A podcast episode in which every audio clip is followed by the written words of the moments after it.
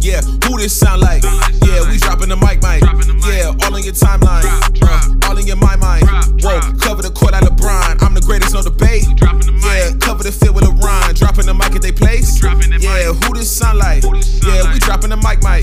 Yeah, all in your timeline. Mm, All in your mind, mind. Mm, Cover the court like LeBron. I'm the greatest, no debate. Yeah, cover the field with LeBron. Dropping the mic at they place. Yeah, dropping the mic like I'm feels. I could care less how you feel. Yeah, discussing the new deals. Understand we keep it real. Yeah, hot takes too. Yeah, uh, we gon' let it brew. Uh, yeah, we all in the news for keeping it real and keeping it true.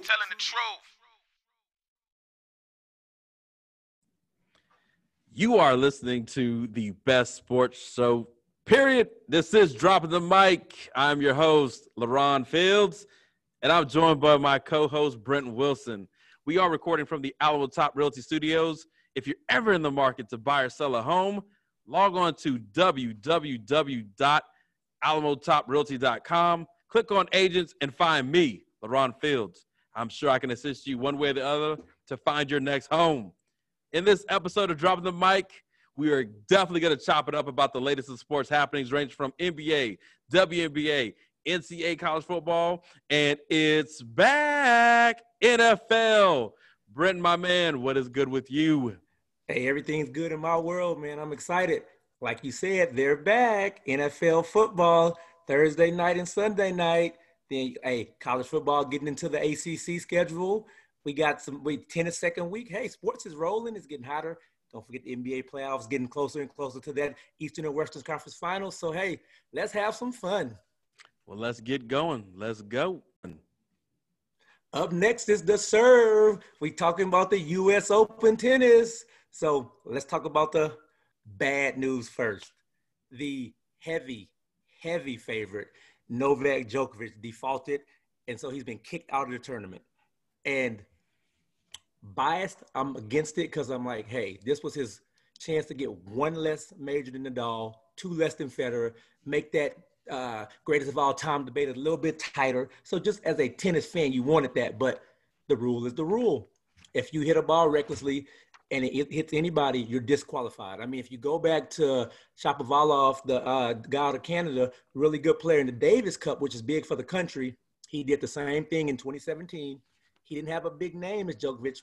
He got kicked out. He was defaulted out of the tournament. So they stuck to the rules. I respect it. It just it just hurt when Djokovic hadn't lost a match all year. Let me throw that out there. He was undefeated all year, four uh, four match win streak from the previous year. And when dude rolling like that, you just want to see somebody beat him straight up, not him take a loss because of default. So that's that. But the more exciting news, we're gonna have a young new champion. I mean, every major since what? Um, besides Stan Wawrinka, a couple has been Nadal, Federer, Djokovic. Hey, we got Dominic Thiem, who's been battling Nadal on the clay and been close in the semis against Medvedev, who's won a couple Master Series over Djokovic. They in one semi. Then we got Carreño Busta in one versus Zverev. All four have been at the door, and Garen that was one guaranteed to get through. So that's exciting. And then on the other side, we got the young American favorite besides Serena uh, Brady against Naomi Osaka. Osaka had been going down a while. You know, she had that little, once she got famous, she said she got, it started getting to her. She felt the pressure. It like she's finally back to her old self. She's out there performing. And then we got the uh, mother's match. Azarenka, if she wins tonight, which is my prediction for her, plays Serena. The two with kids battling for a spot in the championship. And Serena, of course, going to make history to tie the most majors in the history of tennis, men or women's. So Azarenka, just so we know, is a very competitive tennis player. She was on top of the rankings. She had she beat Serena to win a couple majors.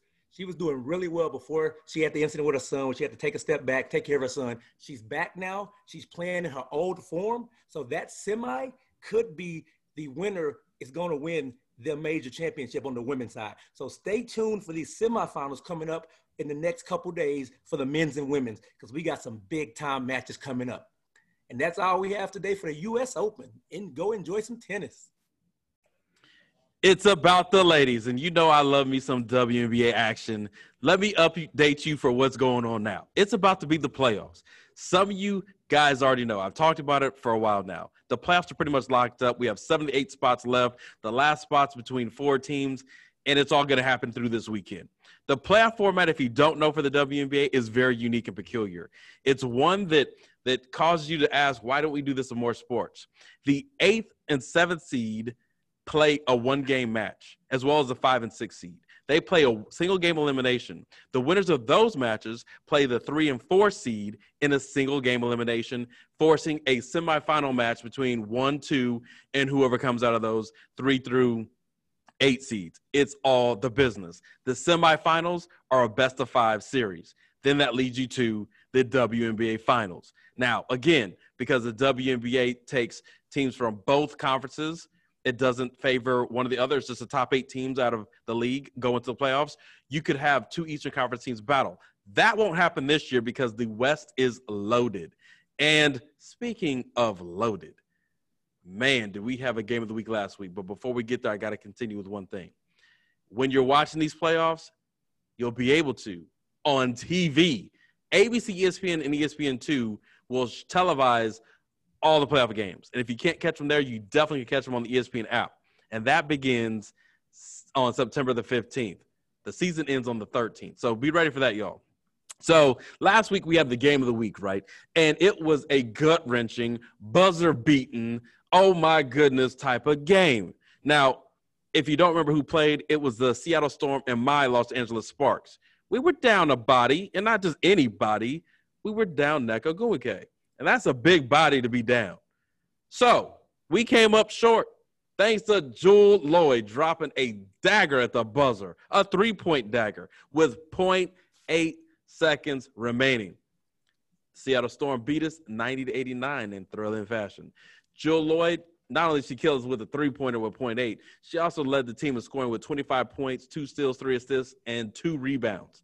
She was helped by, for once, Breanna got some help. Breanna Stewart was second leading scorer with 20 points, nine assists, eight boards. Sue, Sue Bird, she came in off an injury, dropped 10 points with seven assists. And Natasha Howard just stepped in remarkably, and she had 13 points with seven rebounds the the Sparks, you know, they're always led by Miss Faithful, Candace Parker. She led with 25 points, seven assists, and six rebounds. Chelsea Gray had a nice game for us with 18 points, six assists, and Brittney Sykes had 17 points, four steals, and three assists. Now, like I said, Nneka was out. She had a back injury. It was due to some stress. But I tell you what, that will be a nice battle in the playoffs if that matchup happens. It's gonna be live and even more special. You know, most time we do game of the week, it is one game. Not this week. Game of the week this week features two games on Saturday and Sunday. On Saturday, the Las Vegas Aces, the number two seed in the power rankings, play the Los Angeles Sparks. That is correct. Las Vegas Aces versus Los Angeles Sparks. Definitely tune in to watch that one. On Sunday at 2 p.m., the Aces are back at it against the Seattle Storm on ABC. Now, if you ask me, that's a tough road to hoe for the Aces because they better be coming with spades because to play the Sparks and the Storms literally 24 hours apart, if they win that, then they're the odds-on favorite to win the WNBA title. If not, it's a Storm Sparks kind of Aces world with hopefully a little bit of Lynx in it. That's it for the WNBA this week. As always, keep the lock on the ladies because they're keeping it locked on us. We're talking basketball. We're talking basketball. NBA's in the building. Brent, we got some news before we get to the playoff stuff. I'm pretty hot, particular, and bothered by a certain situation. I'm not going Stephen A on you. I'm going LeBron L on you.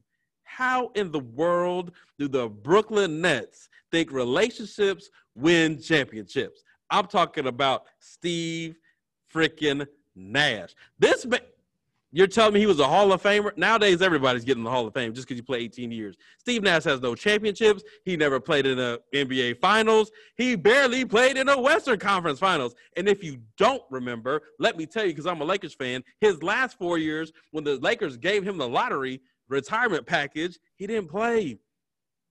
Now, I'm not degrading the fact that the man has mental knowledge of the game, not denigrating that.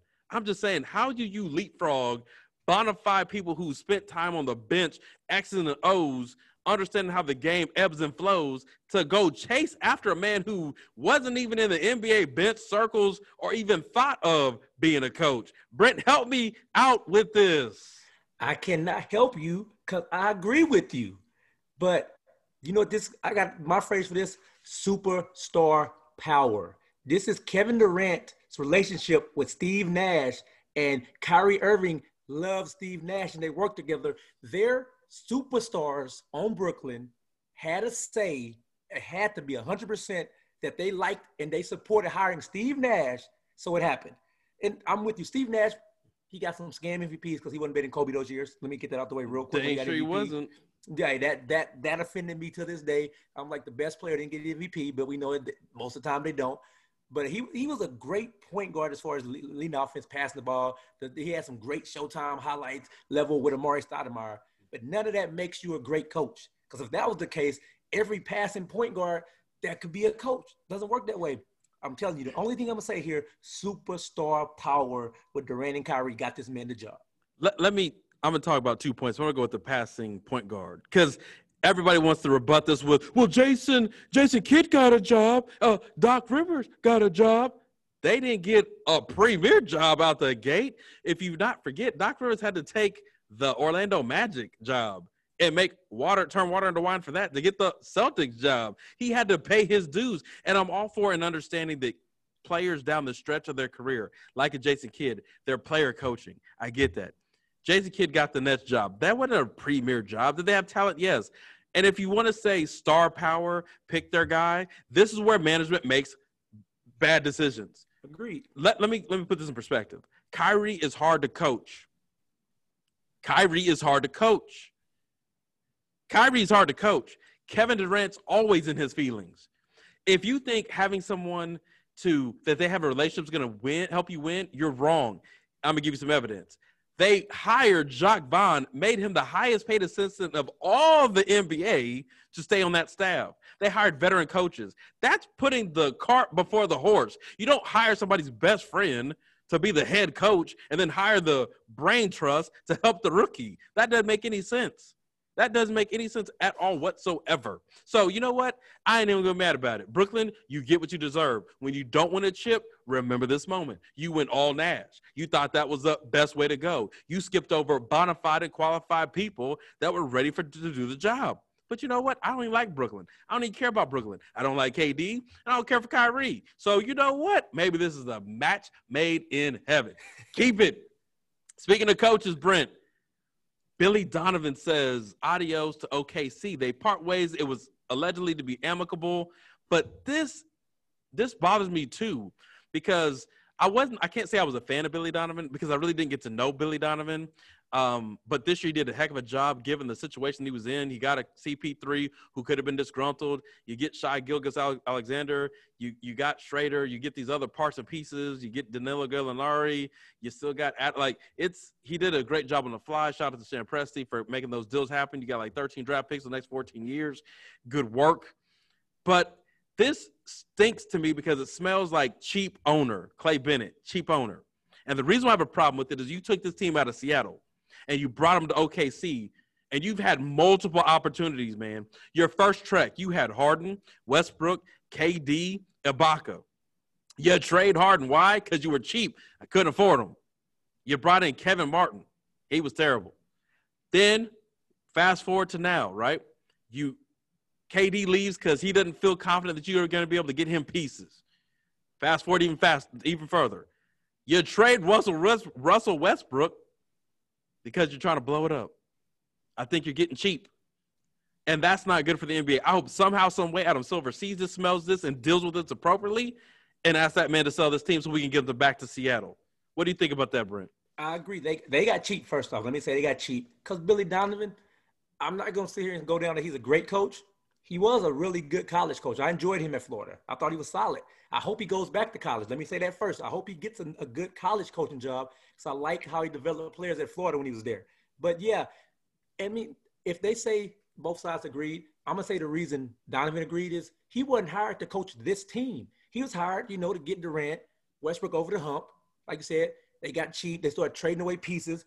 They piecemealed the roster together, let Paul George go, They gave him, like you said, Schrader, Chris Paul, Steven Adams. This team wasn't built to win anything anytime soon. And then he overachieved and go game seven with the Rockets and had a chance to win at the end.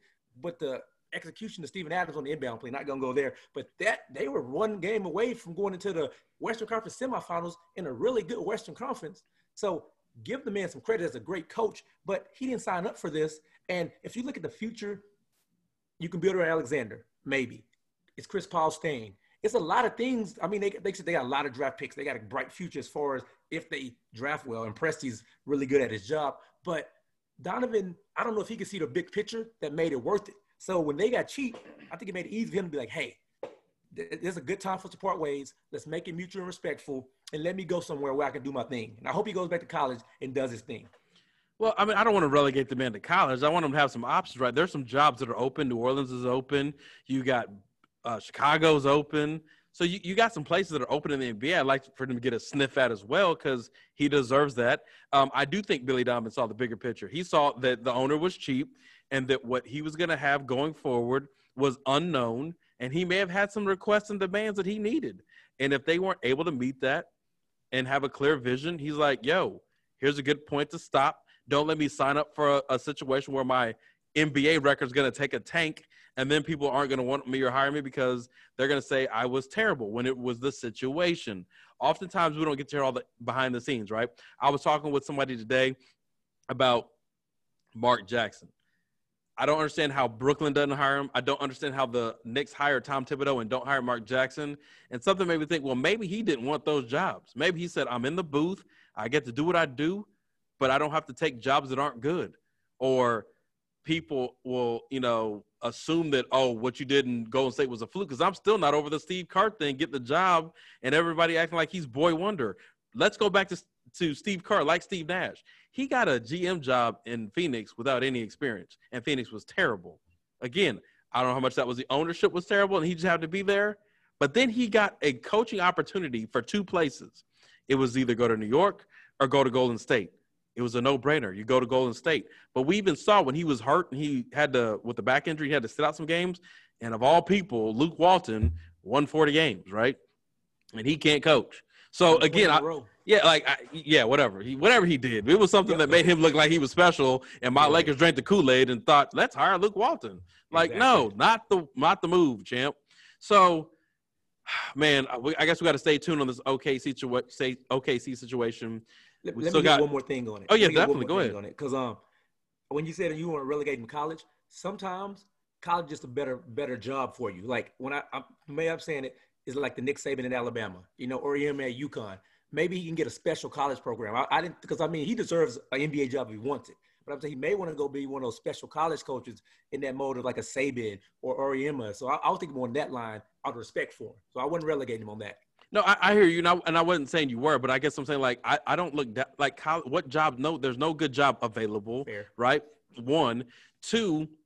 Nick Saban was actually pretty good in the NFL. It's just the Dolphins had mismanagement and ownership yep. wasn't really seeing the clear picture. Um, and and not to knock Billy Donovan, but Florida had those two back to back chips with Horford and uh, what's my man that's on the Clippers right now? Uh, Joakim tennis, Noah. Joakim Noah, right? But uh, after that, they didn't do too hot. So it's not like he trended upward after exactly. the chips. Normally, when you win back to back titles, you start getting all the recruits in the world, and he wasn't getting that. Like he wasn't winning like he was in that time. And don't forget, not the people didn't know him then, but he wasn't that hot name like you mentioned, like Auriemma. Oh, you got to go there. Um, so yeah, uh, shout out to Billy Donovan. Hopefully, he gets a spot where he feels comfortable. Whether that be NBA or college, whatever he chooses, because he's he's deserving of an opportunity to keep pressing forward. All right, bro, we got to transition over to the second round of playoffs. Right, last time we talked, the Clippers hadn't played, the Lakers hadn't played, Boston was already 2-0 on the Raptors. Uh, I don't even know if Milwaukee had played. I think they already gotten beaten by Miami one game. And we were sitting here thinking, we made our predictions. We said, you know, LA would be facing Houston because I think it was game it was game seven of um, the first round for Houston and OKC. And I made this wild crazy prediction that Houston was going to win by 35 and hit 23s by the first half. That didn't happen. It came down to the buzzer and the miss uh, communication execution between Dort and CP3, whatnot. He used to play some good defense. Harden actually had a block, whatnot, whatnot. But man, where we sit now is intriguing. People are pumping up Boston and they're pumping up Miami. What you got on that, Brent? Well, first, I mean, you called the Bucks were frauds.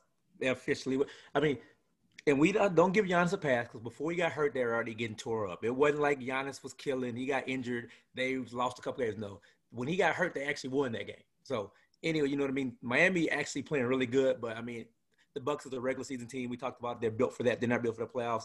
So Miami just came out and executed a great game plan by Spoelstra and won. Uh, we both picked Toronto in seven, I think, when they're down 0 It was Toronto. Uh, the they, a lot of whining. I see a lot of whining by some of their players. A lot of complaining to the refs. The chemistry don't look the same. The ball not moving the same. Boston coming at their throat. So on that series, I, are you gonna recant? Are you gonna recant? Are you gonna recant? I'm gonna say I'm wrong because I'm I'm gonna stick my original Toronto, but I think Boston's winning that series. I'm, I'm thinking they go seven. I think Boston wins now, so I'm gonna take my L on that one because Toronto ain't proving me nothing. I agree. I agree with what you're saying. Toronto is not looking like they're playing with that swagger before they the the stoppage of play. But I'm gonna still stick with it because I can't go ebb and flows, and we're gonna get to this other reason why, right? Because sometimes you got to get put in the corner. You got to get your back's got to be up against the wall for you to start reminding yourself of who you are. And yeah, they're down 3 2. They play tonight, and it may be 3 3. Next time we talk, yeah, they may be eliminated or they may be moving on. I just cannot buy into this Boston team. I look at the roster. You talk about a bunch of mercenaries. I mean, the Celtics almost look like the Eastern Conference version of the Rockets. PJ Tucker for the Rockets, you got Marcus Smart for the Celtics. They almost play the same kind of way. Agitators, tough guy. But I, I'm not sold on Kemba. Yes, he's playing well, but I think Toronto's making it too easy for him. And don't get this twisted. I know everybody loves Jayson Tatum and they're trying to. I'm not sold on him. I don't think either of these teams, if they play the Clippers or the Lakers or even the Rockets, would beat them. I'm not sold. I think, you know, like we saw Miami had a candy paint first round against the Pacers, candy paint round against the Bucks. And so now they're going to be in the Eastern Conference Finals facing either Toronto or Boston, which they may get beat by either one of those teams because they have an answer for Jimmy Butler. But that ain't saying much. That's just saying y'all are beating the worst of the best. I'm so now, one thing, you know, and I didn't mean to leave this man out of the conversation, but we gonna get on Bud Budenholzer, right? We're gonna say that for another show because we got a lot to get to. Mm-hmm. But he, he ain't escaping this this torch he's getting from me. So, and neither is Giannis. He's not. He, you could be the MVP, D, D play, defense player of the year. Hey, here's the thing. I know we talked about off off the air. Like one day we're gonna talk about the uh, NBA season awards. I'm done. I don't want to. I don't care about any more regular season awards because nope. it don't matter. Like it's a playoffs. Pointless. Your, your, resume is built. We just said uh, Steve Nash got a job based on regular season success, which didn't lead to chips. I need some dip with my chips. I don't want just no chip. That's plain. So moving over to the Western Conference, Clippers, Denver. Um, it's a better series than I thought per se. Uh, Denver's beat up now with with Jokic. Uh, Jokic out with the the knee, ankle, whatever it is, leg injury. Uh, the Clippers came with a plan to defuse Murray, blitz him a whole bunch. Like I said, I, I didn't have faith in Denver anyway. I thought it was going to be, you know, 4 1 or sweep. So, the par for the course. Clippers moving to the West Conference Finals. Lakers Rockets is starting to formulate to where it should be. I think though, Brent, the, the Rockets are gonna give one more last stand. They're gonna beat beat my Lakers by 30 because they got that kind of game in them. But I think that was there's still gonna be four two. Lakers, if when AD's playing well and LeBron's playing like he plays, and now you got playoff Rondo, it makes them a better team. But I can tell you, after game one, I was pissed, man. I was ready, like, hey, ship AD out this joint. LeBron, you could go to if you ain't trying to score in the fourth quarter, looking all sad and pitiful, you can go. That's not what the Lakers are about. And there's how you disrespect the honor and legacy of Kobe Bryant, a killer, a Mamba. You don't pass the buck, dog, from jump ball to final buzzer. You better be balling hard, like your life depends on it. This ain't Cleveland, bro. Family ain't in the building. This is about chips. That's look in the rafters when you get back to to the Staples Center. That ain't about emotions or feelings. That's about business. Hold on now. Don't don't act like they just the Lakers just been a powerhouse the last seven years. We ain't talking about the Lakers with with Kobe in the 2000s to 2010 or the Magic Lakers. We're talking about that team that ain't been in the playoffs since 2013. So don't don't now hold on. Let's take a break on that with LeBron now, because hey, last year I, last year he don't get a pass, but this year they doing their thing so far. I, game one, you're right. I was the same way. They were weak. Same way they came against Portland. I don't like the long layouts with the older team they have. I think they need to play more consistently. I'm not a fan of the layouts, but it's just what it is because they won quick and uh, Houston, OKC went long. But I think it's four one at this point. I don't. I don't. The Rockets shoot, shooting well. They shot well all three games. Westbrook was terrible the first second game. He played great game three. I just don't think they're built to win four quarters against the Lakers when the Lakers, if like you said, if AD and LeBron even playing good, they don't have to be great yet. Just be solid. I think they're built to beat Houston if they take advantage of the size. And if Vogel keeps playing JaVale McGee seven minutes and then realizing uh it makes sense to put Kuzma and AD go to the five. Do AD run the team, or are you going are you going to cater to AD one to play the four, or are you going to put AD at the five and take advantage of your size and spread out the shooting? Because JaVale McGee can't do anything on offense against the Rockets. It's a waste. He doesn't have he doesn't use his size to bully a six. He, they switching Gordon on him. Stop playing that man. I mean, hey, Dwight Howard's not playing much. JaVale McGee doesn't come in the second half. Just start Kuzma or whoever and stop starting AD at the four and make that man play the five in the game series over in five. I'm glad you touched on it because that was going there next. I don't know about Vogel, dog. Like, listen, how many times does it take you to understand you can't play two bigs against the Rockets to be successful? Should have less than the game. It shouldn't even taken a game. This is why I'm going back. Like, listen, you you watched them play Game Seven. You watched OKC. OKC didn't even play Danilo Gallinari much the entire series because of this same reason. I like the adjustment to playing Markieff Morris because he neutralizes um, PJ Tucker. He's a rough, tough guy. He actually helps LeBron because he could be the enforcer and LeBron could be the finisher. Yes. That's how this works. I would like to see Dwight Howard play some because I know he's chippy. He could be aggressive. He's not going to let PJ Tucker push him around. Exactly. It's it's just what it is. Um, so that I'm, I'm just perplexed, and that's the problem with I have with the Lakers, man. I love my Lakers, and to your point, now we haven't been in the playoffs since 2010, but we won a chip in 10. Like that team was ra- that team was not better than this team, in my opinion. We had a couple better pieces. We had Kobe, we had Ron Artest, and we had Paul Gasol. Like, no, I agree with that. It, we weren't deep. Like this team, it has it's pieces. If if you push the right buttons, right. It's again going back to Boston. Boston's team's not sexy, but they know how to put the pieces in position to be successful, fruitful, and multiply. Do you know who Brad Wanamaker is? Do you know who that is? Yep. You do? Yep. Where what school do you go to? Oh, I know he is on the Celtics. I don't know his past. Yeah, that's my. But okay, oh, you know oh, he's on like, the Celtics. Oh, you watch basketball, but you you're not saying, oh yeah, that dude was the number one pick, and oh, yeah, he's yeah. no. You say Jayson Tatum, Duke. You know the lineage, but you ain't saying that Brad Wanamaker's getting ten points a game. Like, okay, who's it? Daniel Theis? Okay, who's he from Germany? Got like, you. are you're not you're not. It's it's what I'm saying. It's, it's pieces and parts being pushed in the right direction. Exactly. So, that's Vogel scares me right there. If he don't get it together with some of these moves, I'm watching him and he keep putting in Danny Green when Danny Green ain't performing. Yes, a couple things Vogel doing I'm questioning, but yeah, I'm with you. But yeah. uh, let, let me jump on these Clippers. Um, so Denver should have won Game Three, but when they they just disconnected in the fourth quarter, they was up eight to ten. They were they were playing good. Kawhi and Paul George did what they supposed to superstars do, right? They started tagging the basket, started scoring, creating for Lou Williams. Kawhi been making some really good passes. The one to Zubac when he dunked on uh they go Jokic for the foul. I mean, Kawhi been playing good. I, I, like how they finished the game. I thought Denver had a chance to go up 2-1. But like you said, I'm just glad Denver, after the game one disaster, they won game two, was competitive in game three. I mean, it's going to be Lakers Clippers. If everything goes according to plan, we're going to get the LA rival we want. But I'm hoping Denver makes it competitive. That's what I take it to six at least is my hope. Listen, I, I, don't listen. I'm not even hold my breath. I don't even watch that series to be honest. Like I don't take it serious. Watch it. I watch it because it's on and that's my part of my job now. But I don't. I could care less. It's gonna be Clippers, Lakers in the Western yep. Conference Finals. That's what it is. We know it. Let's show it. Let's get it. The battle for LA and Orlando. That's what it is. Make the T-shirt. get a website. Let's go. Trademark it, and then let's go from there. But let's wrap this up, man. That's that's all we got for NBA this week. Keep a watch. When we return next week, we'll have a lot more to say because a lot more will transpire. Heck, I feel bad for Miami though, right? I wish they could go back home and get some sun because they're gonna be Stuck. chilling for a minute. Yep, just stuck. so yeah, that's the NBA for this week, y'all. We'll catch you on the flip side on that. Now on to college football. It's going to start up for real. Last week was a pretender, gave us a little warm up, got us in our feelings, getting us a little taste. It wasn't all that good of a taste. It was pretty bland because the Monday night game, BYU Navy, man, I'm sorry to say this, but Navy sucked. Like I ain't never seen Navy Navy get shellacked like that. I don't know to believe in BYU or to disbelieve in Navy. And the rest of the games, ah, it felt good to have it on TV, but it wasn't the same as this week, dog. Brent, you know what I'm talking about, right? You know what I'm talking about. Starting Thursday, my Canes are gonna be raising Kane.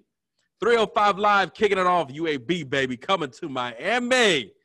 It's on and popping. So what we're gonna do right now, we're gonna make some conference predictions. We got the ACC, the Big 12, SEC, AAC, and eh, we'll throw in Conference USA. We're not doing the Sun Belt because ain't nobody got time for that. So up first, ACC. Brent, who are your top teams in that conference? Hit it. So I mean, first off, let me say my Seminoles start too. You didn't get that hype about them. We got on the 305. No, hey, let's talk about my Seminoles. New coach, new offense hey, we finna come out firing. But I'm gonna wait till we do something before I talk. Because if I would have did this the past few years, I would look like a fool. Because when I thought we were gonna come on fire, we didn't. So I'm, I'm not gonna say much there. But this conference clearly is Clemson and everybody else. And trust me, this is just an honest take, not a uh, how emotional take. Because I would never pick Clemson. I can't stand them. But Clemson is just better than everybody else there. So it's Clemson, the one. They're the best team in the conference.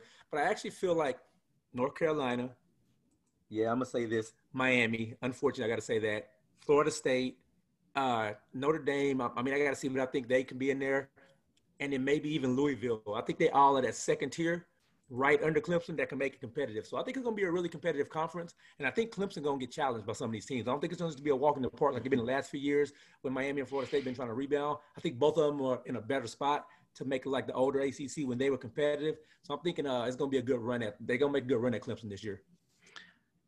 Clemson will get touched this year. They will get baptized in a thing called a loss, and it won't be in the national championship game. Um, the ACC is deeper. It's trending more towards the SEC than the Big 12 or the Big 10. Uh, the teams are getting better in the conference. They're getting better coaching. Uh, Clemson has to start on top because they that's just what we do for our conference. They're the best team last year. Um, I'm a little uneasy and concerned about this hype for Notre Dame. Notre Dame doesn't play a real schedule ever. And now they're talking about they're the second best team in the ACC just because they're returning Ian Book, a few offensive linemen starters, and running backs. Excuse me, what happens every time the Notre Dame plays in the bowl game? They get shellac a lack a lack a a lack. So miss me with that. I'm saying I'm with you. North Carolina, they're gonna be nice. North Carolina is going to be nice. North Carolina should have beat Clemson last year. Um, we have to wait and see. Like you said, Miami. I'm a Miami fan. I'm a Miami homer. I'm not biased though. We got to see. We got a lot of transfers. We got Derek King kicking it off. Um, UNC is gonna be nice. Pitt. They're always solid. Louisville. They got a new quarterback, but they're sometimes electric. We'll see. Virginia Tech. They've had some ups and downs, but they're normally a tough row. And dark horse for me is Virginia. People are sleeping on Virginia. They're going to knock somebody off here and there. Um, they're they're pretty good. So is Virginia Tech to do the same thing. And I say don't stay sleep, stay awoke. Wake Forest may do something. Um, but for me, it's yeah, Clemson's top of the class right now until the end, and they're not. So that's what I got for the ACC. Let's go on over to the Big 12. That's really not that big, but it's what they call it. Big 12 to me is a two team race, Brent. It's either Texas or Oklahoma. It's the Red River rivalry for the division. Everyone else just plays to say we're in a conference. Now, Oklahoma State may have something to say about this year. I don't know. I can never ch- trust Mike Gundy. Uh, whether it's a mullet or no mullet, winning the big games is not his forte. He could beat Texas or Oklahoma, but he hasn't beaten both. So for me, it's Oklahoma and it's Texas and if I had to put it on paper, I have to go Texas because they have more starters returning. Their quarterback is a senior. Oklahoma starting a redshirt freshman and Spencer Rattler. Season the QB one. If you have a season, season two, check it out. So that's what I got for the Big Twelve. I'm with you there. Um, I'm gonna say a three-team race, but mainly it's a two. I think the Oklahoma running back is uh, special. So if uh, if they can if they can just uh, stand behind him, you know, if he get the offensive line to get some blocks and they just follow him, Which running back you talking about? the the star. I can't Well, yeah, their name. their star chose not to play this year. He opted out. did he really? Yeah. Well, let me but but a step Okla- back. but Oklahoma's loaded with backs, right? So like to me, they have their coach, right? That's what makes Yeah. his engine go. Um, he believes in Spencer Rattler, so that says a lot. Running back is a plug and plug and play position. No, I'm with you. I I thought that they could have a chance to upset and make and make a real push with the running back, that the, the one that's opted out. Okay, so now I'll go back to then. It's a two team race, OU and Texas, and you, I think you said you go at Texas because of their talent. Uh, I'm sticking with OU because with Lincoln Riley and OU been doing every year. It's just they seem built to win the Big 12 in every year. Texas hadn't made that next step.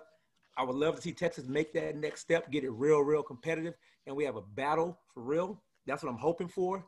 But I need to see Texas take that next step, get the young defense to perform consistently without offensive talent, get a get the offense rolling. Then we then we may have a real, real battle for the Big 12. But I'm gonna have to go Oklahoma first, Texas finishing second, but it should be competitive. All right, and that red rivalry, red rivalry shootout game has been bumped up, so it, it will be in October still. Um, so we'll see. That may decide the conference. They play straight up games, and they play a conference game with the one and two winners. So it may be a rematch. They may play twice. Moving on over to the SEC, the best conference of all of college football, bar none. Don't care who you are. Don't care where you're from. It is what it is. If you don't like it, join it. Find out. Feel it because that's the truth. Top to bottom, they are the best teams. They now have even better coaching. I'm going to get to that in a minute. But for me, Brent, it's Alabama's to lose in the West, A&M coming in second, and Auburn coming in third. Most people think it's going to be LSU coming in third, but I think Auburn again. They're returning more people back. LSU has returned a whole crew. Ja'Marr Chase ain't playing. You got a new quarterback, new running backs, new offense coordinator. There's too much new, new. That's you can't do that in the pandemic. So uh, what's going to be ultra interesting in the West, right, is the Mississippi schools, Mississippi State and Ole Miss. You, you you got coaches now that like are going to open it up and throw the ball. You've always seen Ole Miss as an option team, spread to run. Now it's going to be spread to throw. Leach don't be playing. He be throwing the ball 55 times. Lane Kiffin is going to be pro style slash spread slash throw it slash run it, and he's going to have real talent. So the Egg Bowl is going to be for real this year. I can't wait to watch that. Um, what say you about the West? I'm with you. So first, I mean Alabama clearly. I mean it's, it's Alabama every year. Feels like right. The LSU jump up last year was all, caught me off guard. I thought I thought it was the typical Alabama year, but I'm there. Uh, I know you said A&M. I'm going to Auburn actually over A&M. I mean maybe I'm bitter with Jimbo Fisher with the Florida State stuff, but he hadn't showed me enough in A&M for me to say, yep, he's ready to take that step to be the team in the West behind Alabama. So I'm gonna put and I'm gonna put them at third. LSU at fourth, but I really feel like LSU they got a like said, a lot of new pieces. They got some great recruits. They still led by Orgeron, which who I really like. I like what he brings. I like what he's about. I like how he's built. I like his style. So they'll finish fourth. I think they'll be competitive. I don't think they're going to just get ran over by Alabama or A&M or Auburn. All those games will be a battle. I mean, the SEC's built like that. It's always a battle week in and week out anyway, right? So I'm looking forward to that same type of thing from LSU, even with the young team and all the changes. Then you're right about Mississippi State and Ole Miss. I don't expect them to be special this year, but I expect them both to start building. We're going to see better offense, better coaching in general, more energy from both teams. More, they're going to be more competitive, and I'm thinking they're going to start building for something in the next few years. So it's going to give that whole West some more competition, and then we're not going to even talk about Arkansas. I'll leave it at that. Well, yeah, um, yeah. Ark, where, what Ark and who? so over to the East, the SEC East. This, this one was like talking about Arkansas for me though. The Agreed. East is so soft and weak, man. So when I say the SEC is the best conference from top to bottom, I'm saying the West is so loaded it makes up for the lack of the East. The East this year, you know, the top two teams in the East is always Florida and Georgia. They play the largest cocktail game in America in Jacksonville, Florida. Uh, Georgia this year will suffer. No quarterback. They've had some injuries in key places. So it's Florida, number one for me. I got a dark horse shocker. They played pretty well down the stretch last year. Tennessee's going to win. It'd be that number two spot. Uh, then I have Georgia because everybody else, Kentucky, South Carolina, Missouri, and Vanderbilt, you have to show me something. Missouri, you have to show me. Like Missouri got a new coach, so there's a chance, right? Missouri can can sneak up and do some things. Believe it or not, but, but Missouri won the first. They they played in the SEC championship game their first year in the SEC. So I'm I'm gonna put Missouri at number four. But that's it for me. Like I, I don't know what to tell you. I think Florida has a lot of ter- returning starters, and they have just talent. Tennessee's going to be well coached and play well, and Georgia's going to suffer some losses that they at home like last year that absent-minded losses. It's just the way I see it. So I'm not even going to get into the bottom four: Vandy, Missouri, SC, and Kentucky, just because. I mean, I think it's going to be typical. Hey, they upset here, there, maybe look good, sometimes look bad. They they didn't change much year over year, right? They're not much different last year for us to talk a lot. The um, I do think Georgia's still going to be the number one team there, just because they just have so much talent and then it's just solid. And they got the quarterback issue. I know without with the JT Daniels now instead of you know Jamie Newman, but the running backs are deep. Uh, the lines they got a great offensive line, great defensive line, great secondary. They just very and Kirby Smart's a good coach. I'm not gonna say he's great because we ain't got over there helping in big games, but he's a good coach. So I think they'll finish there. I'm not I'm not sure with Florida, Tennessee. Tennessee, man, I think they're building right. The recruiting run they went on where they got like what two five stars and like four four stars in like four days. I mean, rankings don't make a difference, but I'm like, that's good recruiting, period. They just did some really good recruiting. So I'm interested to see um, can Florida stay where they're at, push Georgia, or do they um fall? Do Tennessee make that jump and go into the two seed? So the biggest thing I'm gonna be watching in that conference on the east side is uh see what Florida, Tennessee, who wants it more. All right. Well, moving right along, we just finished the SEC. Now on to the American Athletic Conference. Now, you're probably wondering why we're doing a group of five conference. Well, because they may have a chance this year. The team that I'm going to talk about, Cincinnati. Um, it's theirs to lose. Now, for me, this I like this conference because they play quality football from top to bottom, and it's it's a it's not a it's not a Power Five conference, but it's the best group of five conference in my opinion. Mountain West isn't that tough.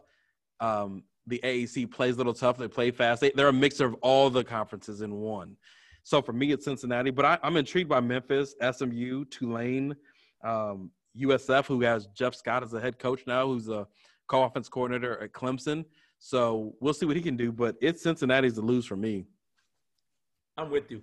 I mean, I want to see if Cincinnati can take that uh, Central Florida type role where they're running through the ta- running through the table, just making a push for that playoff spot, just to see, make it interesting. If they can dominate every game, make us interested, make us have to talk about it, give us something outside of Power Five to keep us interested, you know, in something outside of Power Five. And also, I want to see if Memphis is going to pick right up where they left off, Norvell leaving. You know, I like to hire Florida State, but the staff around, most of the staff stayed at Memphis. They got a lot of great returning players. I like that running back out there that called out Florida State talking about their sport. I wasn't mad at him because they were acting sport at the time when it came out. So I really want to see what Memphis can do. I really think um, uh, Memphis may take that step over Central Florida, and I want to see that Memphis Cincinnati shootout later in the season. And that's all I got for the AAC. All right, now over to Conference USA. Now you're probably wondering why the Conference USA. Yeah, they're, they're a group of five as well, and this conference is intriguing for us per se because we live in the state of Texas. A lot of teams are in Texas around the border states, and we're in the town of one of the schools, UTSA, which we'll be following closely. They got a new head coach and Jeff Traylor Um, we'll see what he does with this program. Again, he came in during the pandemic, and so he'll be set back some. I I'll have predictions on them losing this week just because of situations. Uh, but for me, this is about UAB and FAU.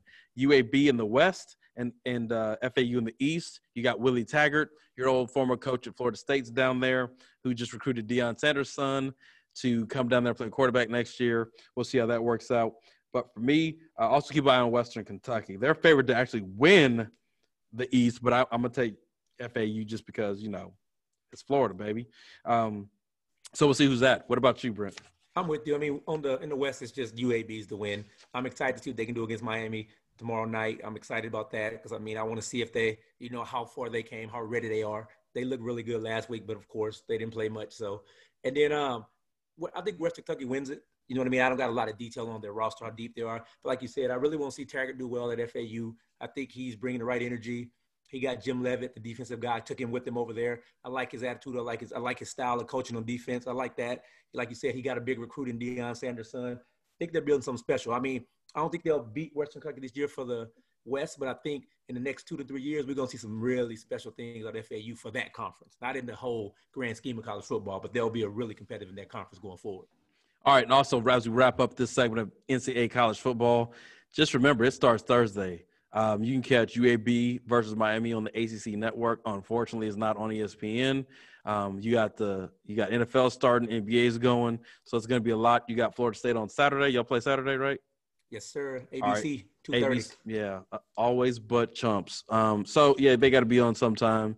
Got to be equal opportunity for teams that don't really matter. Uh, but yeah, there's a lot of football. Keep it locked to us, and hear what we got to say the following week.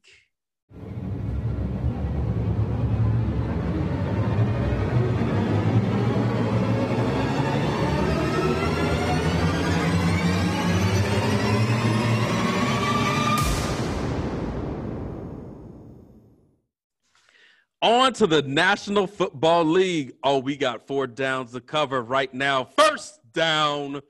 Interesting news associated with the league. We got Colin Kaepernick is back, virtually, that is. Madden 21.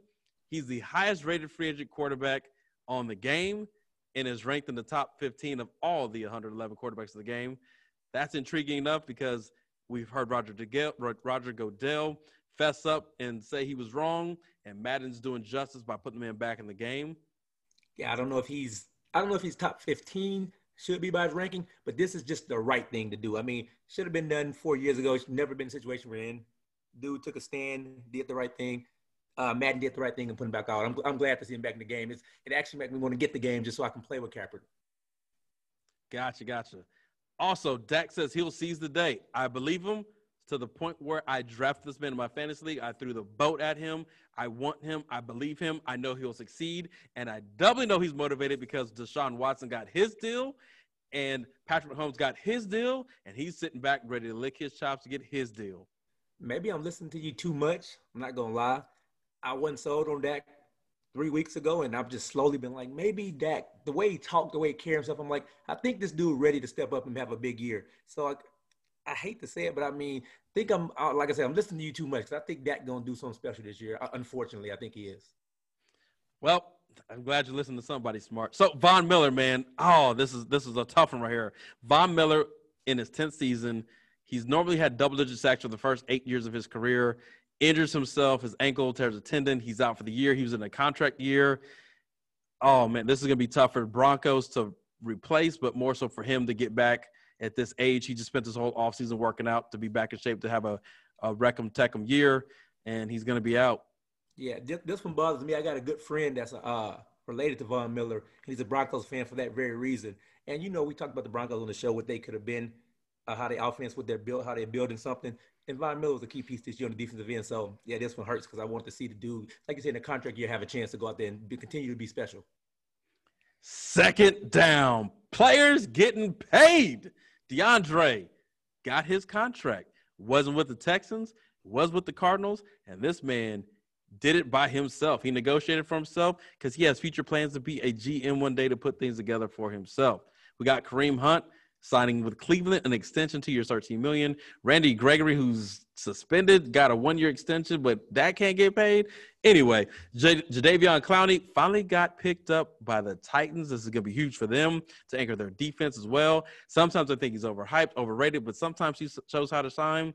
He even negotiated negotiated a way not to be franchised again. So good move on his part is a one-year deal. And the cash cow deals, Jalen Ramsey just backed up the Brinks truck as he wanted in Jacksonville. He got it in LA. Five year, $105 million, 71.2 guaranteed at signing. He's the first defensive back ever to get paid like this. Why not? Florida State, DBU, that's where he's from. So, hey, give, give the man his money. I like that. And so I'm, a, I'm glad to see that man from Florida State getting his money. And one more thing on DeAndre Hopkins thing. When he first came out, he was handling his own business, you know, not going with agents and things like that. I had to look into him a little bit. The guy's really smart. He comes in with a plan. So I'm proud for DeAndre Hopkins. Well done. And he earned it. Definitely. Third down. We got to talk about it. Maybe people will get uncomfortable about it, but NFL coaches on the hot seat. Let me run them down for you. There's five. Matt Patricia of the Detroit Lions, Doug Marrone of the Jacksonville Jaguars, Adam Gase of the New York Jets, Dan Quinn of the Atlanta Falcons, and Matt Nagy of the Chicago Bears. Brent, which one of these goes first? Which one of these, of any, shock you? And which one of these coaches saves themselves this season? So I think Matt Nagy goes first because he picked, he didn't pick Foles to start. Come on, man. Trubisky still starting? Come on. I don't think he wants the job, so I think he's out of there. Um, I think Matt Patricia, I, I don't mean I don't think Detroit's going to be good, but I think he does enough to keep his job. And then I think Adam Gase, I think he's out of there as well, unless they just say, "Hey, we're going to be terrible again, and we're going to give him more time." He's out of there. But Dan Quinn, I mean, I'm, I'm hoping Ty Gurley pans out. I'm hoping Matt Ryan can get the ball to Calvin Ridley and uh, get it over to Julio Jones, and I think he keeps his job. So I think Dan Quinn got the best chance of keeping it if he used the talent well, because they got a talented roster. Well, uh, I'm gonna go with the obvious. We know Doug Marrone's out because if they get the number one pick, they're gonna reload everywhere. GM, president of operations, all everything's gonna go. So that's an easy low hanging fruit. I think Gase is gone if they don't show up, If they go 5'11, he's out. Dan Quinn again, yeah. If they make playoffs, he stays. If they don't, he's out. Matt Nagy, that's a 50-50. You never know because he's not the only one who made that Mitch Trubisky pick. Uh, Matt Patricia, I believe, saves himself this year. They go nine and seven, 10 and six, so he keeps his job, and that's where we stand. Fourth down, straight up for the week. Brent, we're gonna pick who we wins, who wins what game, and we're gonna pick all 16 straight up right now. First game, Houston at Kansas City, Thursday night, season opener. Who you going with? I got Kansas City. I think they're gonna come out with a lot of energy. Mahomes gonna pick up where he left off, but I think it's gonna be a good game. I'm really excited to see Watson versus Mahomes. Two guys that got paid deservingly going at it. But I got Kansas City winning that one. All right. Well, I've got for all the right reasons and wrong reasons, I've got the Houston Texans. They got the best team returning as far as starters in place. Chemistry. I know you're like, well, KC won the Super. I don't matter. They're gonna have that hangover. Uh, we've seen it before. This game, it may it make they're gonna be amped up. They're gonna be emotional. That's just the rationale I'm using. So Game number two, Miami at your New England Patriots. Cam gonna have a big day. He gonna get that offense rolling. He don't got all the weapons he should have, but uh, N'Keal Harry, Edelman, they gonna find a way. I think the Patriots win this one by at least a touchdown. I don't need your prediction on how much. I said who gonna win the game. We're gonna get the spread in a minute. That's Next fair. up, uh, I got Miami winning the game. Not trying to hate, but the thing is, it's not December and they're going up when it's warm. So I'm going with Miami. Brian Flores knows the lay of the land. He knows the building. He knows Bill Belichick. I'm going Miami with Fitz Magic this week. We won't get to Fitz Tragic for five more weeks. Game number three. I'm intrigued in this one because I love LA, the city, and I love to see football in that city. Dallas at Los Angeles Rams. I'm excited to see my, boy out of Florida State Cam Akers. but Dallas is stacked on offense, defense solid. Dallas wins this one. We agree here. I'm going with Dallas. Next up, Arizona at San Francisco. This one's interesting. I, hey, San Francisco built for another deep run in the playoffs. I'm not saying Super Bowl, but they're really, I mean, San Francisco's really good.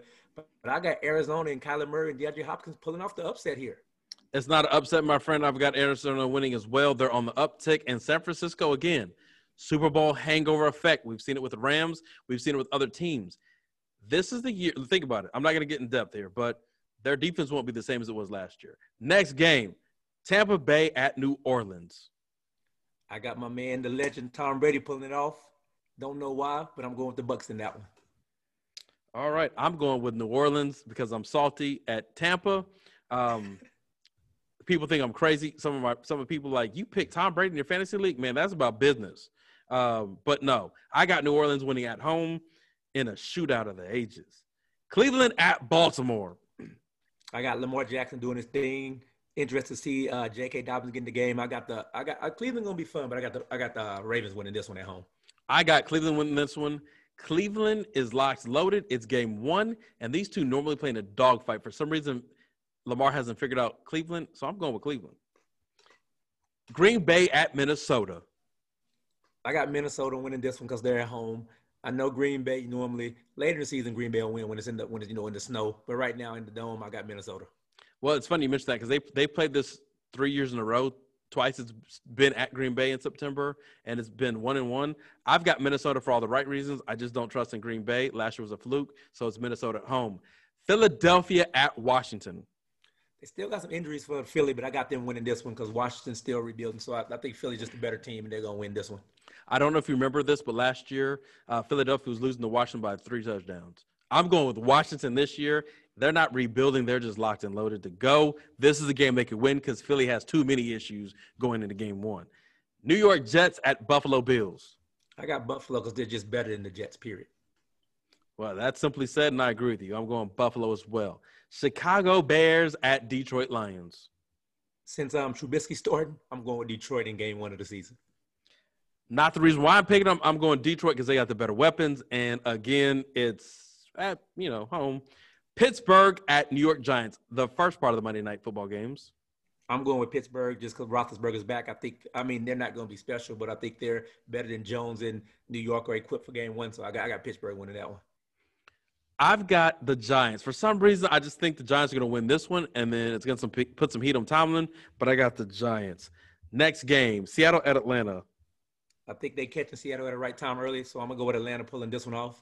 And this one, I like. I want to see what Julio Jones and Calvin really do. I think they start off strong week one and win game one. That's intriguing. I'm going with Seattle. It's a bird's land, but I'm going with Seattle. Next game, Tennessee at Denver. Man, this is a 50 50, 50 toss up. I'm going with Denver just because I like the direction they're headed. And I think they're catching out Tennessee, like I said, game one. So I'm going to go with uh, Denver in this one. Just to be opposite, I'm going Tennessee. Maybe the Clowney spike gives them a bump. Indianapolis at Jacksonville. This is kind of like uh, Buffalo, uh, the Buffalo one. I'm going Indy. They're just better than Jacksonville, so I'm going Indy. Hey, no need. You ain't got to explain that, but I didn't want to say it, but we have to because it's 16 games, and I'm obviously going with Indy. Indy's gonna maul these dudes. It's not gonna be funny. Uh, Indy, uh, Las Vegas at Carolina. Um, Josh Jacobs, my fantasy running back, having a big day and Las Vegas going to win their first game at Carolina. I'm going with the Panthers at home, new stadium, new coach, not new stadium, but new new feeling. Uh, I like all the news. Carolina Blues for the Vegas Raiders. Carolina Panthers is what I'm taking. We have Los Angeles Chargers at Cincinnati Bengals. I'm going with the Chargers just because I don't think Joe Burrow's and them are anywhere close to being ready to do anything special. But I want to see Joe Burrow. That's going to be fun. But I got the Chargers winning this one. Likewise, just like Jacksonville, uh, they may make it fun to watch for a minute, but Chargers should demolish this game. That's it. Four down territory for NFL. We gave you what we got. Get it, take it, watch it. Hit us back next week with what we said. It's time for spreading the news. I ain't talking about blue eyes. I'm talking about betting. I'm talking about putting some action down. Again, for entertainment purposes only. Don't go see your bookie. Don't hop online. I know it's tempting, but we're not here for that. We're just trying to have some fun. It's time to review last week's shenanigans. I went two, seven, and one. I put my faith and trust in some squads that should have had my back, and they didn't. And for that, a coach resigned. Southern Miss let me down. They lost to Southern Alabama. Army stepped up, saluted and booted Middle Tennessee State, and the Bobcats hung with the Mustangs, and they pulled that thing out. They were favored to lose by 20.5 points. They end up staying close and uh, only losing by seven.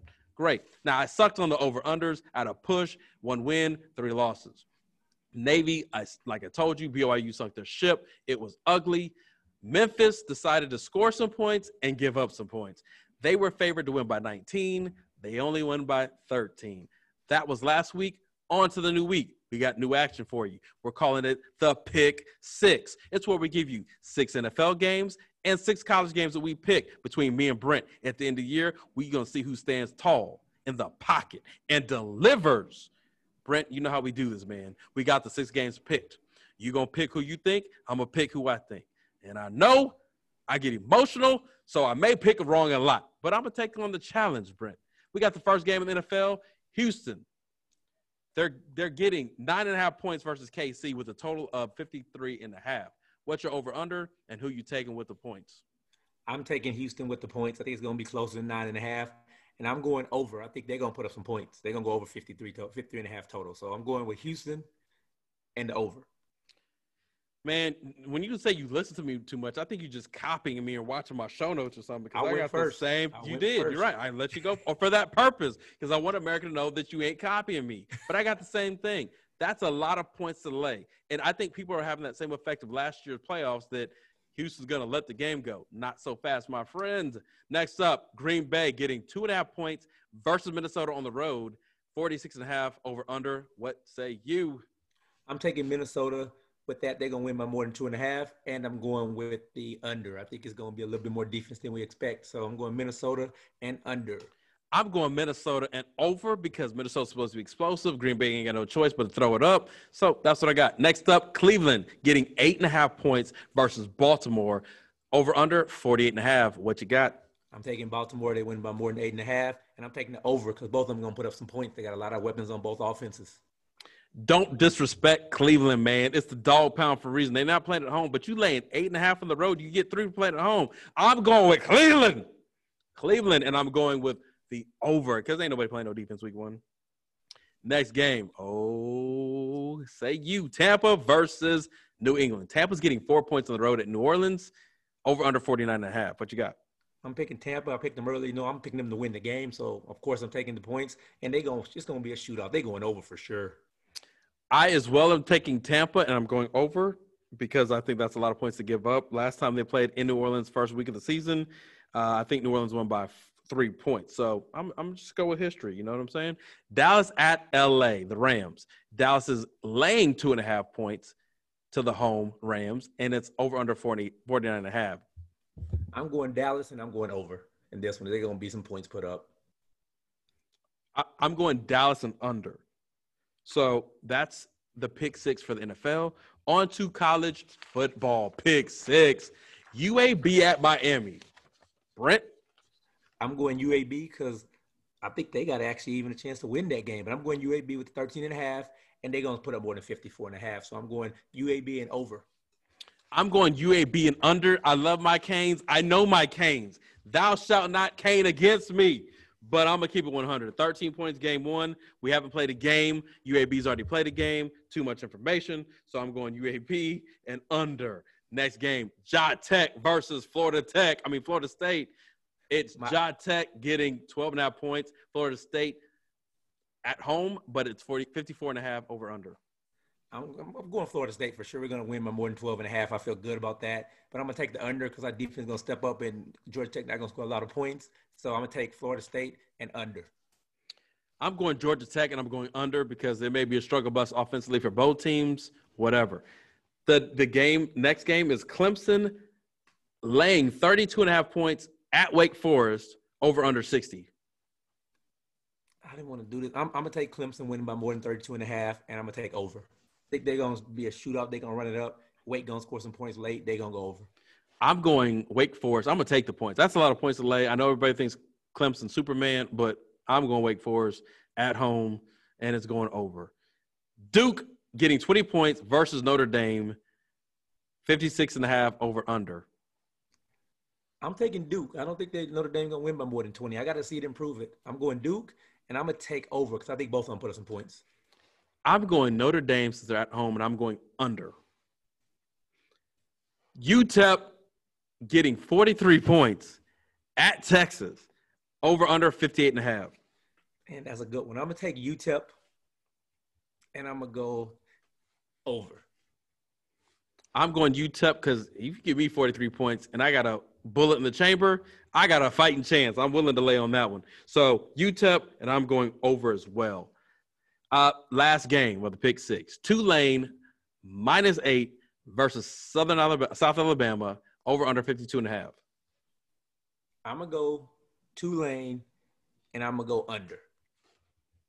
I'm going South Alabama and I'm going under as well. So give me the eight and we're going under 52 and a half. That's a wrap for this week's pick six. Keep it locked and see how we fare next week. We definitely want y'all to keep it locked and see how we do. That's a wrap on this edition of Drop the Mic Sports Talk. You already know we're the best sports show, period. We are glad that you keep on listening to us. We know we're dropping that flavor in your ear. It's our goal to give you the latest in sports with our take on it. As always, keep it locked where you know you're going to get the best news. Dropping the mic. To do that, subscribe to our show on, our fa- on your favorite platform. We're on Spotify, Apple Music. We're on TuneIn. We're on iHeartRadio. We're on Anchor.fm. That's where you can also leave a message and be a part of the show. Tell us what you think. Give us a 25 second rant. This weekend's full of sports. I know you feeling some type of way. Subscribe. Keep it locked. Keep listening. If you want to definitely interact with us, we got the social medias handle going. Twitter, DTMST6. You got to get that. Twitter, DTMST6. Instagram, DTM underscore ST. And Facebook, DTM Sports Talk. you can always, if you feel brave enough or up to it, have the courage, you can email us directly at dtm.sportstalk at gmail.com. Even if you just want to get information about the show and maybe there's something we could do for you. Again, that's a wrap on this edition. Brent, salute. We're out. Oh, thank you.